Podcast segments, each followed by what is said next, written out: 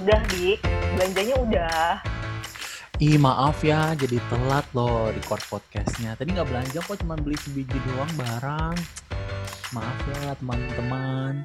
Eh tapi kalau teman-teman nggak ngerasain telatnya ya, karena ya sama-sama aja dirilisnya podcastnya hari Minggu ya.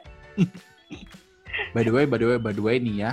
eh, tadi kan gue ke mall kan, ke salah satu mall di Jakarta. Dan udah lumayan rame loh. Kayak nggak ada corona aja gitu. Ya walaupun ada new normal sih, maksudnya semua orang pakai masker gitu. Cuman ya udah lumayan rame aja. Ini orang-orang tuh emang udah pada bosen banget sih di rumah. Makanya kan udah pada berani ke mall. Terus kan minggu lalu juga long weekend ada beberapa yang udah mulai short vacation gitu kan. Bener bener bener teman gue di kantor pun udah ada yang ke Bandung tuh asik banget kayaknya ya gue aja terakhir pulang ke Bandung Februari cuy belum berani aku tuh takut amit-amit menjadi carrier gitu Ya, gue jadi inget nih, waktu itu gue pernah dikirimin WA gitu sama bokap gue soal cabin fever yang orang-orang eh, alamin gitu gara-gara udah lama banget karantin Iya, iya. kan. Terus mereka jadi kayak iya ya eh, bad mood gitu gara-gara di rumah terus. asli asli gue juga pernah baca artikel gitu ya tentang cabin fever ini mungkin kalau teman-teman yang lagi dengerin apa tuh cabin fever mungkin cabin pesawat bukan ya ini cabin fever itu tuh adalah lebih ke perasaan yang tidak tenang dan sensitif gitulah jadi emosi gitu mood mood swing gara-gara terisolasi berkepanjangan di suatu ruangan kayak gitu kayak di penjara cinta gitulah Oh, bahasannya tetap kecinta-cintaan ya. Iya, jadi kalau misalkan kamu punya pacar yang super posesif, mengekang kamu seperti kamu ada di penjara cinta, nah itu tuh cabin fever rasanya seperti itu. Tidak tenang dan sensitif. Cabin fever versi hati ya. Tapi yang gue baca juga sih kalau dulu cabin fever itu kan gara-gara orang eh, harus stay at home-nya karena mungkin lagi musim salju, terus eh, cuacanya kan jelek buat keluar bahaya gitu buat keluar. Nah mereka jadi kayak harus di rumah dan ya itu jadi mood swing, jadi bete. Hmm, I see. Mungkin itu alasannya kenapa orang-orang udah kayak, aduh gue udah nggak mau di rumah lagi nih, udah udah rudet gitu ya, otaknya tuh udah ngelihatnya rumah lagi, rumah lagi. Kalau Bener-bener sih. Nah makanya sekarang ya yang tadi lu bilang mau-mau jadi pada mulai rame lagi karena ya mungkin itu orang-orang udah pada ngerasain cabin fever itu kan. Bener, bener banget, bener banget. Tapi gimana sih cara orang eh, mengatasi si cabin fever tersebut? Lu tau gak, Riz? Apa tuh?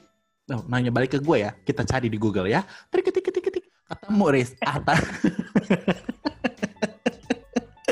Jadi, salah satu caranya untuk menangani isi cabin fever itu atau kejenuhan yang udah ada di rumah berkepanjangan itu atau mungkin berada di penjara cinta, dikekang sama pacar kamu itu, itu adalah dengan retail terapi. Tuh, keren gak sih? Oh iya, Retail gue pernah denger tuh. Denger di mana lu? Jangan asal-asal denger aja lu. Barusan gue denger dari NT. Coba silakan Ibu Rizka kan udah denger tuh bisa dijelaskan lebih lagi untuk teman-teman yang sedang mendengarkan podcast kita hari ini. Eh, jadi kayak orang belanja buat memperbaiki moodnya gitu, sampai menarik diteliti sama banyak eh, peneliti marketing, khususnya consumer behavior gitu. Gila, bahasan gue berat banget Hmm. sih. Eh, dari sekian banyak artikel, sekian banyak jurnal yang membahas soal retail terapi ini, ada satu yang menarik buat gue baca itu dari Ibu Selin Atalay dan Ibu Margaret Meloy. Hidup Nah, Ibu Selin, hidup adalah- Ibu Margaret Meloy. maaf, silakan dilanjutkan. Maaf, maaf. Iya baik baik. Judulnya itu Retail Therapy, a Strategic Effort to Improve Mood. Terus, terus, terus. Nah, Apa tuh jadi- yang Ibu Selin bahas? Jadi waktu kita uh, stres secara emosional, kita cenderung memfokuskan energi kita untuk mengembalikan mood kita jadi uh, positif mood, ya dong. Hmm, hmm, hmm. Nah, karena energi banyak dipakai untuk eh, menaikkan mood itu, maka energi kita untuk self control, untuk mengontrol diri kita jadi turun dan orang-orang cenderung jadi impulsif. Coba, coba. Jadi gua kalau misalkan dari otak gue mungil ini nih ya, ingin eh, apa menyimpulkan dari kenapa sih orang bisa mengalami retail terapi ini Karena dia tuh lagi stres nih. Ketika dia lagi stres, uh, si kinerja otak atau mood badan kita itu tuh mencari gimana nih caranya supaya nggak stres lagi untuk mengembalikan si mood negatif itu menjadi positif. Nah, karena si energinya itu terfokuskan untuk mengembalikan mood dari negatif jadi positif, kemampuan self control kita itu jadi berkurang. Makanya kalau lagi jalan-jalan di mall, jadi impulsif, gitu nggak sih? Benar, benar, benar. Gila, luar biasa. Udah, abis ini lo hmm. tulis jurnal. Jurnal utang.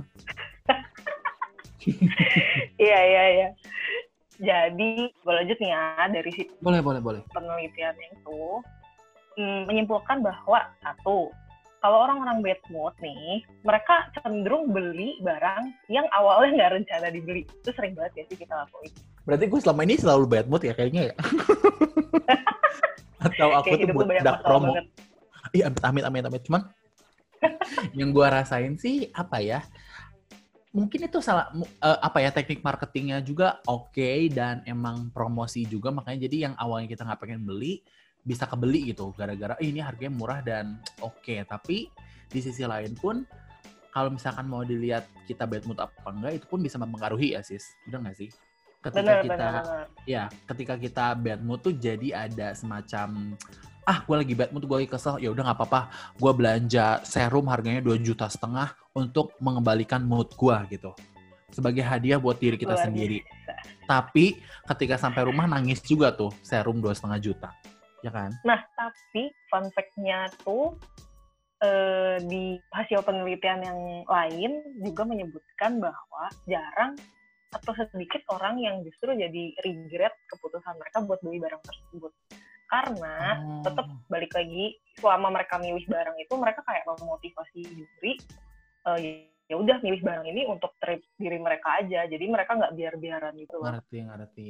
Mungkin ya emang benar gara-gara gue emang bukan bad mood aja emang gue impulsif aja dari oe oe impulsif lahirnya gue juga gitu. Jadi ya nyampe rumah tuh bukannya seneng karena ada treat for myself tapi sebel gara-gara oh ini ngapain gue beli serum ini nih dua dua setengah juta gitu kali ya sis ya nah gue juga lagi buka-buka website dan gue menemukan nih bahwa barang eh, barang-barang yang dibeli selama WFH kemarin itu atau selama impulsivitas karena yang namanya cabin fever itu ada uh, beberapa barang nih ya. Yang pertama ini clothing atau baju itu sebesar 26%. Kalau gue nggak sih nggak masuk ke sini karena uh, baju gue mikirnya ah di rumah terus ngapain beli baju baru? Pakai bajunya yang udah bener-bener gembel aja gitu yang bener-bener udah nyaman dipakai gitu.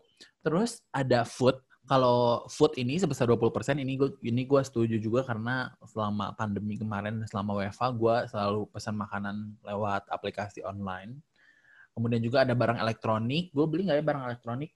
Beli deh ini gue beli uh, aromaterapi diffuser ada juga entertainment products, oh. ada aksesoris dan juga ada household items gitu. Tapi yang paling menurut fakta nih ya, menurut survei yang paling banyak itu bebajuan sih, clothing. Bebajuan apa coba? Pakaian sebesar 26 persen kayak gitu. Pasti dari list lu ada nggak sih baju? Nah, gue justru nggak ada sih baju gue sama kayak lu karena gue mikirnya ngapain beli baju, sedangkan kita uh, di rumah terus gitu kan ya. Tapi hmm. tapi lagi nih, secara uh, orang kantor gue banyak yang ibu-ibu juga nih, gue jadi menemukan mereka beli jadi seneng beli daster gitu loh. Terus beli piyama-piyama gemai gitu buat ya kalau investor di rumah jadinya kan unyu-unyu gitu nggak pakai baju bolong gitu ya. Hmm, nggak pakai baju bolong ya, bukan nggak pakai baju ya. Aduh, pikiran Anda nggak takutnya tuh salah gitu. Para pendengar tuh salah dengar jadi aku harus uh, menegaskan kembali seperti itu. Oke, okay, jadi kesimpulannya nih ya teman-teman, retail terapi itu sebenarnya sah-sah aja selama nggak over budget dan ini tuh emang berguna untuk menaikkan mood tapi ya balik lagi sih, jangan sampai kamu menggesek kartu kredit banyak banget atau mungkin kamu ngerengek-ngerengek ke orang tua buat kayak gue mau belanja, gue mau belanja. Itu kan malah jadi nambahin energi negatif kan, tambah utang atau tambah bad mood gitu karena kamu harus uh, apa ya menghabiskan uang yang sebenarnya kamu nggak punya tuh salah satu hal yang gak enak gitu.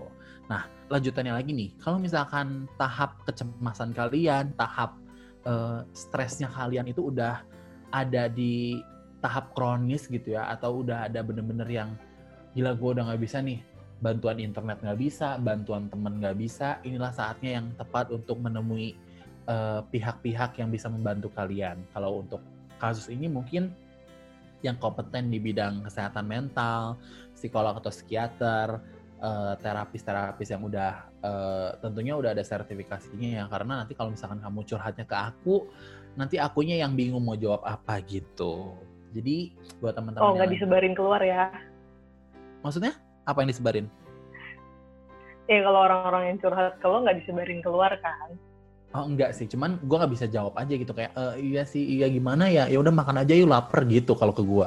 Tidak ada solusinya sih kalau ke aku tuh. Gitu. Jadi buat teman-teman semangat ya kalian kalau misalkan udah bener-bener gak ada lagi yang bisa ngebantu kalian reach out someone yang emang bisa membantu kalian dalam tahap ini adalah yaitu tadi ada uh, psikiater, psikolog atau terapis. Benar-benar. Jadi intinya retail terapi itu sah-sah aja ya. Yang penting Asal... jangan dari tujuannya retail terapi jadi retail stres. iya, malah jadi nambahin stresnya jangan ya. Secukupnya aja dan disesuaikan juga dengan budget kalian kayak gitu. Tapi ada yang gratis nggak sih sebenarnya buat kayak ngilangin stres gitu? Hmm, dengerin podcast kita gratis satu. Oh. Semoga nggak tambah stres ya teman-teman dengerin podcast kita.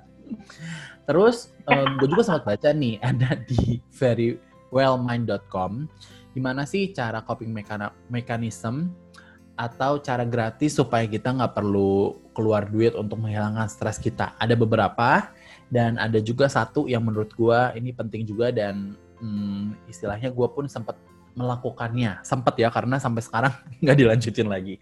Yang pertama adalah jeng jeng jeng jeng get out of the house keluar rumah. Tapi ini ini konteksnya lebih kayak kalian jalan-jalan di komplek rumah atau mungkin kalian uh, ada minimarket dekat rumah gitu, tapi jangan lupa dipakai maskernya. Dan ketika kalian melihat alam, kalian kalian melihat pohon, kalian ngelihat kucing liar mungkin di jalan miang-miang kayak gitu, atau mungkin kalian mendengar burung berkicau, apa pun itu yang hijau-hijau dan uh, ya alam lah intinya, itu tuh katanya bisa membantu kalian menghilangkan stres juga kayak gitu. Dan ini fun fact, ini oh. banyak fun fact nggak apa-apa, gue selap selipin boleh ya? Boleh, boleh, boleh. Mm-mm. Jadi menurut temen gue yang dia adalah salah satu uh, pakar uh, health, mental health, dia bilang kalau misalkan kalian lagi jalan dan kalian ngeliat, ih ada bunga warnanya ungu atau ih ada bunga cantik banget apa pun yang menurut kalian cantik atau mungkin ada kupu-kupu hinggap di mana gitu ya kalian ngelihat sesuatu yang cantik that means the universe and this nature itu bilang I love you ke diri kalian kayak gitu. Oh, lucu banget. Gue jadi inget uh, apa lihat beberapa selebgram, beberapa influencer gitu kan, mereka jadi kayak uh, ngikutin tren gardening di rumah gitu nggak sih kayak bikin mini mini garden gitu betul betul karena ya itu tadi ngelihat yang ijo-ijo ngelihat yang seger-seger tuh bisa mengurangi tingkat stres kalian kalau kita mah anak kosan tanamannya apa ya? Lada. Ini spray gue tanaman sih, bunga. Tapi dia sayangnya mati, tidak hidup. Oke, okay, jadi yang pertama itu get out of the house. Uh, jangan lupa juga ada sinar matahari yang uh, menyinari kalian di saat kalian keluar rumah. Karena kalau misalkan kalian terjebak di kosan atau di rumah yang benar-benar nggak ada jendelanya kayak kosan gua, tubuh kalian tuh nggak kena sinar matahari seperti itu. Yang kedua adalah maintain normal eating patterns. Nah ini agak sulit karena selama hmm, WFH kemarin atau selama kalian lockdown di rumah itu bener-bener kan kayak bangunnya jam berapa, tidurnya jam berapa, udah bener-bener ngaco, pola makannya pun ngaco, yang tadinya uh, harus makan pagi, makan siang, makan malam, ini bener-bener tiba-tiba bisa makan pagi jam 3 sore, terus nanti makan siangnya jadi jam 7 malam, itu kan bener-bener ngaco tuh. Nah, dengan kalian sleeping pattern dan eating patternnya itu nggak benar, itu tuh bi bisa menambah stres. Jadi saran dari aku dan yang aku baca juga di website ini, kalian bisa pasang alarm gitu loh setiap hari. Misalkan jam 2 siang atau jam 1 siang. Uh, alarm aja jangan lupa makan siang ya kayak punya pacar virtual gitu aja yang ngingetin kalian balik lagi kalau misalkan WFH itu kan ya kerja mulu kadang-kadang sampai lupa waktu nah dengan kalian memasang alarm itu untuk kalian makan itu bisa membantu kalian untuk mengurangi tingkat stres kalian jadi fungsi pacar yang suka ngingetin jangan lupa makan jangan lupa makan tuh bukan basa-basi belaka ya kalau misalkan itu sih menurut gua basa-basi doang sih dia mah lagi nggak tahu ada topik apa aja jadi kayak kamu jangan lupa makan ya gitu kita kenapa kayak orang-orang yang kepahitan sama pacaran sih? lanjut, okay. lanjut. Lanjut ya. Yang ketiga adalah set goals. Nah, ini uh, penting sih, tapi jangan kalian apa ya, terpatok banget sama goals ini. Misalkan aku mau uh, baca novel sampai halaman 100 itu goals aku dalam minggu ini gitu ya. Kalian udah baca-baca-baca uh, udah berusaha untuk mencapai goal kalian nih untuk membaca sampai halaman 100, tapi in the end kalian cuma mencapai halaman 70.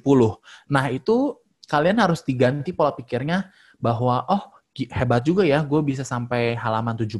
Kalau misalkan gue nggak pakai goal, nggak set goal gitu, paling cuma sampai halaman 10 atau even nggak dibaca sama sekali kayak gitu. Jadi ubah uh, pola pikir kalian. Goal itu tuh membuat kalian berpikir lebih positif. Jangan, ini jangan ya, kalian udah set goal, terus kalian nggak achieve goalnya, malah tambah stres kalian. Itu it's a big no, that's a no no kayak gitu. Iya iya, gue mau nambahin dikit sih soal set goals ini kalau kalian googling ya, iseng googling, cara bikin daily goals tuh gimana sih? Nah, uh, ada saran-sarannya nih. Satu, keep it short. Jadi maksimum bikin goals harian itu 3 sampai 4 aja. Jangan sampai bikin 10 goals terus nanti kalau nggak kepenuhin semua jadi makin stres. Jangan ya. Yang kedua, bikin goalsnya malam sebelumnya. Jangan pagi-pagi udah gerasa busuk, udah harus meeting harus mikirin goals lagi. Ntar yang ada makin pusing. Gitu sih. Uh, saran saran dari Mbah Google. Oke, terima kasih loh Rizka itu sangat uh, membantu gue dan mungkin teman-teman juga yang lagi mendengarkan. Gue ulangi lagi nih ya dari uh, yang pertama apa sih versi gratis supaya nggak perlu keluar duit untuk menghilangkan stres? Gitu. Yang pertama kan get out of the house, keluar dari rumah kalian untuk sekedar ngelihat alam, ngelihat yang hijau-hijau, ngelihat orang gitu ya, tapi jangan lupa protokol new, uh, new normalnya. Kemudian yang kedua adalah maintain normal eating patterns. Jadi jangan lupa untuk pasang alarm untuk mengingatkan kalian supaya pola makannya tuh betul. Misalkan pagi jam 8, siang jam 2, makan malam jam 6, misalkan kayak gitu. Kalau bisa, kalian usahain setiap hari itu kayak gitu. Makan pagi jam 8, makan siang jam 2, makan malam jam 6, selalu kayak gitu. Dengan gitu kalian bisa mengurangi tingkat stres kalian. Yang ketiga adalah set goals yang tadi udah dijelasin dan yang keempat adalah exercise, latihan atau olahraga which is jarang dilakuin sama aku teman-teman. Tapi ya kalau misalkan teman-teman suka olahraga itu pun bisa uh, menghilangkan aura negatif dan energi negatif dan pikiran negatif juga dari kalian seperti itu. Dan lemak uh, negatif. Uh, uh, yang tidak mau luruh-luruh kalau dari badan aku ini sih. dan yang terakhir nih yang menurut gue paling penting juga dan gue sempat ngelakuin adalah kalian coba bikin gratitude notes atau journaling. Ini ada aplikasinya di uh, HP kalian di App Store maupun di Play Store. Jadi kalian tinggal cari aja gratitude journal gitu setiap hari dia tuh bakal ada alarmnya, bakal ngingetin gitu ke kalian uh, apa yang kalian syukuri untuk hari ini. Nah kalian bisa ketik aja nggak usah panjang-panjang, satu kalimat dua kalimat aja. Misalkan aku bersyukur hari ini untuk tadi siang makan uh, makanan Vietnam enak banget, misalkan kayak gitu. Itu aku hari ini. Wah, Gimana nih Riz? Hari ini ngomong udah banyak ini. banget nih kayaknya. Iya. Yeah. Kalau lu sendiri ada hal-hal yang uh, menurut lu paling oh ini berguna banget nih dari pembahasan kita hari ini atau gimana? Gue sih inget banget yang tadi lu bilang soal get out of the house sih. Itu hmm. karena selama hampir 4-5 bulan berarti ya, uh, gue di kosan aja, terus memang kosannya ya tipe yang gak ada jendela itu. Jadi hmm. kayak gue gak tahu di luar tuh lagi angin badai, lagi hujan, lagi hmm. panas terik tuh gue nggak tahu sampai ada mungkin hmm. kalau zombie apokalips juga gue nggak tahu itu tuh gue ngerasa yeah. bukan hanya nggak sehat ke badan sih maksudnya uh, mungkin gue jadi putihan sih cuma jadi lemes aja gitu bawaannya kan hmm benar-benar kayak di penjara beneran ya gak sih karena ya hidupnya di kos makan pun uh, pakai aplikasi online makanannya yang datang ke kamar gitu kalau bisa kan benar sih. Uh, semoga pembahasan kita hari ini bisa berguna buat teman-teman supaya tahu apa itu cabin fever, apa itu retail therapy, bagaimana juga cara-cara untuk uh, menghilangkan stres tanpa keluar uang dan uh, seperti biasa nih di akhir podcast nih ya, aku punya fun fact buat teman-teman. Apa tuh? Apa tuh? Jadi kalau misalkan tadi kan kalian dengar aku selama WFH kemarin sempat beli diffuser uh, aromaterapi uh, atau essential oil diffuser gitu. Nah, aku tuh sekarang pengen ngebagiin ke teman-teman ya uh, benefit atau keuntungan dari essential oil tuh bisa ngapain aja sih selain bikin ruangan kalian wangi, selain bikin uh, pakaian kalian yang mungkin udah apek itu hilang apeknya ya teman-teman. Nah, jadi kalau misalkan uh, ini simple aja sih dan cepet aja ya. Ada beberapa manfaat dari uh, essential ini.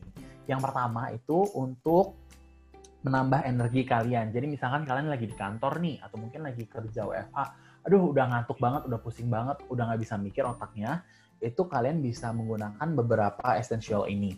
Yang pertama ada lemon, ada kemudian juga orange, kemudian juga pokoknya jeruk-jerukan yang bikin uh, mood kalian tuh lebih fresh dan otak kalian bisa mikir tuh uh, jeruk-jerukan lemon, orange, grapefruit. Kemudian ya, kalau misalkan kalian lagi uh, besok ujian misalkan kayak gitu tuh ada beberapa essential oil yang bisa membantu ingatan kalian gitu loh, membantu supaya uh, lebih masuk lah apa yang kalian pelajari. Itu kalian lebih bisa fokus. Uh, lebih fokus. Ada rosemary, ada juga peppermint, dan lemon tadi juga bisa kayak gitu. Lemon ini berguna sekali ya selain bikin es teh uh, es teh lemon tuh.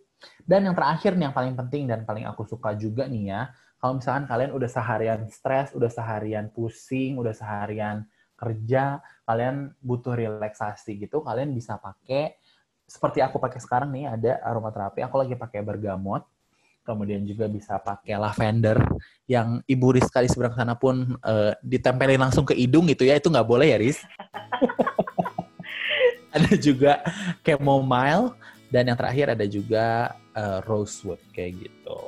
Iya, yeah, gue beli yang relaxing kan, terus karena gue nggak punya diffuser ya, gue mikir hmm, gimana ya biar gue bisa nyium baunya selama tidur karena itu gue lagi ceritanya lagi susah tidur selama beberapa hari gitu kan. Hmm. Gue udah gue berpikir cara-cara yang unik deh. Gue tidur kan sebelahnya kipas angin. Gue tetesin itu essential oil di uh, di tisu terus gue tempelin tisunya ke kipas angin biar ceritanya baunya kena ke gue gitu loh. Terus yeah, itu, bisa. Uh, doesn't work. Oh nggak bisa itu doesn't work terbang kipasnya. Eh terbang tisunya. Doesn't worknya nggak kecium bukan karena terbang. Hmm, terus terus terus? Terus gue nyobain apalagi ya? Oh gue nyobain tisunya gue taruh gitu loh di muka jadi gue tidur uh, baringan gitu tapi tisunya gue taruh di muka gitu doesn't work okay. juga karena gue menit kedua langsung berguling. Oke, okay. terus terus terus. Uh, biar nggak ribet, akhirnya gue nyobain. lu tempelin di hidung lu. Oil gue olesin aja di sekitar hidung dari mulai atas tuh yang atas bibir sampai ke permukaan hidung gue olesin semua udah kayak masker aja terus gak berapa lama riwek sih tapi kok pedes rasanya teman-teman yang dengerin itu jangan dilakuin ya karena nggak semua essential oil itu bisa langsung topical gitu atau bisa langsung dikenain ke kulit. Ada essential oil yang benar-benar cuman pewangi doang, ada essential oil yang organik atau yang emang dia asli itu bisa langsung ditempelin tapi itu pun ada takarannya istilahnya kayak gitu. Jadi saran buat Rizka jangan diulangi lagi ya Riz. Nanti bibir kamu doer pagi-pagi. Kalau tips dari aku sih ya, kalau tips dari aku kenapa sih lu nggak nyobain aja gitu si essential oilnya lu kecerotin atau mbak kecerotin jelek banget kalian kamu tetesin ke bantal ya nggak sih tetesin ke bantal atau nah. kamu tetesin ke uh, ke tangan terus di rap-rap gitu diusap-usap terus tempelin deh ke bantal ke guling ke mana-mana gitu kan jadi wangi Iya sih, gue waktu itu nyobain gak ya? Gue nyobain kayaknya cuma karena tidur gue motah ya istilah orang Sunda. Jadi gue kecerotinnya di sisi mana, gue tidur ke sisi mana. Ya kan nggak kesium jadinya. Ya udah, cara terakhir beli diffuser ya, Regis. Tolong dibeliin ya. Iya oke okay, ya, kamu yang bayar gue yang beliin ya. Oke, okay, jadi uh, mungkin itu aja sih yang mau kita bagiin ke teman-teman. Terima kasih banyak juga teman-teman yang udah dengerin podcast kita sampai akhir ini, walaupun banyak ketawa-ketawanya, tapi aku harap dan Rizka harap juga tentunya ada hal yang bisa teman-teman bawa pulang. Istilahnya seperti itu, teman-teman pelajari, oh ternyata ini retail terapi, caranya gimana, dan semua yang tadi udah kita bahas. Terima kasih banyak juga buat teman-teman yang udah dengerin podcast kita minggu lalu. Senang banget udah ada beberapa orang yang dengerin ya, Riz ya. Kita tidak perlu sebut nomornya ya, Riz. Terima iya, kasih banyak. Udah ribuan soalnya ntar sombong kita. Sebutin juga tuh. Terima kasih banyak teman-teman. Mungkin dari Rizka ada tambahan lagi? Uh, ya gue berharap sih teman-teman tetap menjaga kesehatan mental ya kesehatan fisik pasti penting banget apalagi di masa-masa pandemi ini tapi kesehatan mental juga nggak kalah penting karena yang membuat uh, orang itu hidup kan ada tubuh ada jiwa ada satu lagi roh sih roh cuma keagamaan ya kita belum expert di bidang keagamaan nanti aja bahas ya hmm, ya paling sih gitu dulu aja sih dik dari gue monggo ditutup dik Terima kasih banyak sekali lagi teman-teman. Sampai jumpa uh, di podcast kita minggu depan. And that's it for today episode. Dike dari podcast. Bye-bye. Dadah. Happy Sunday.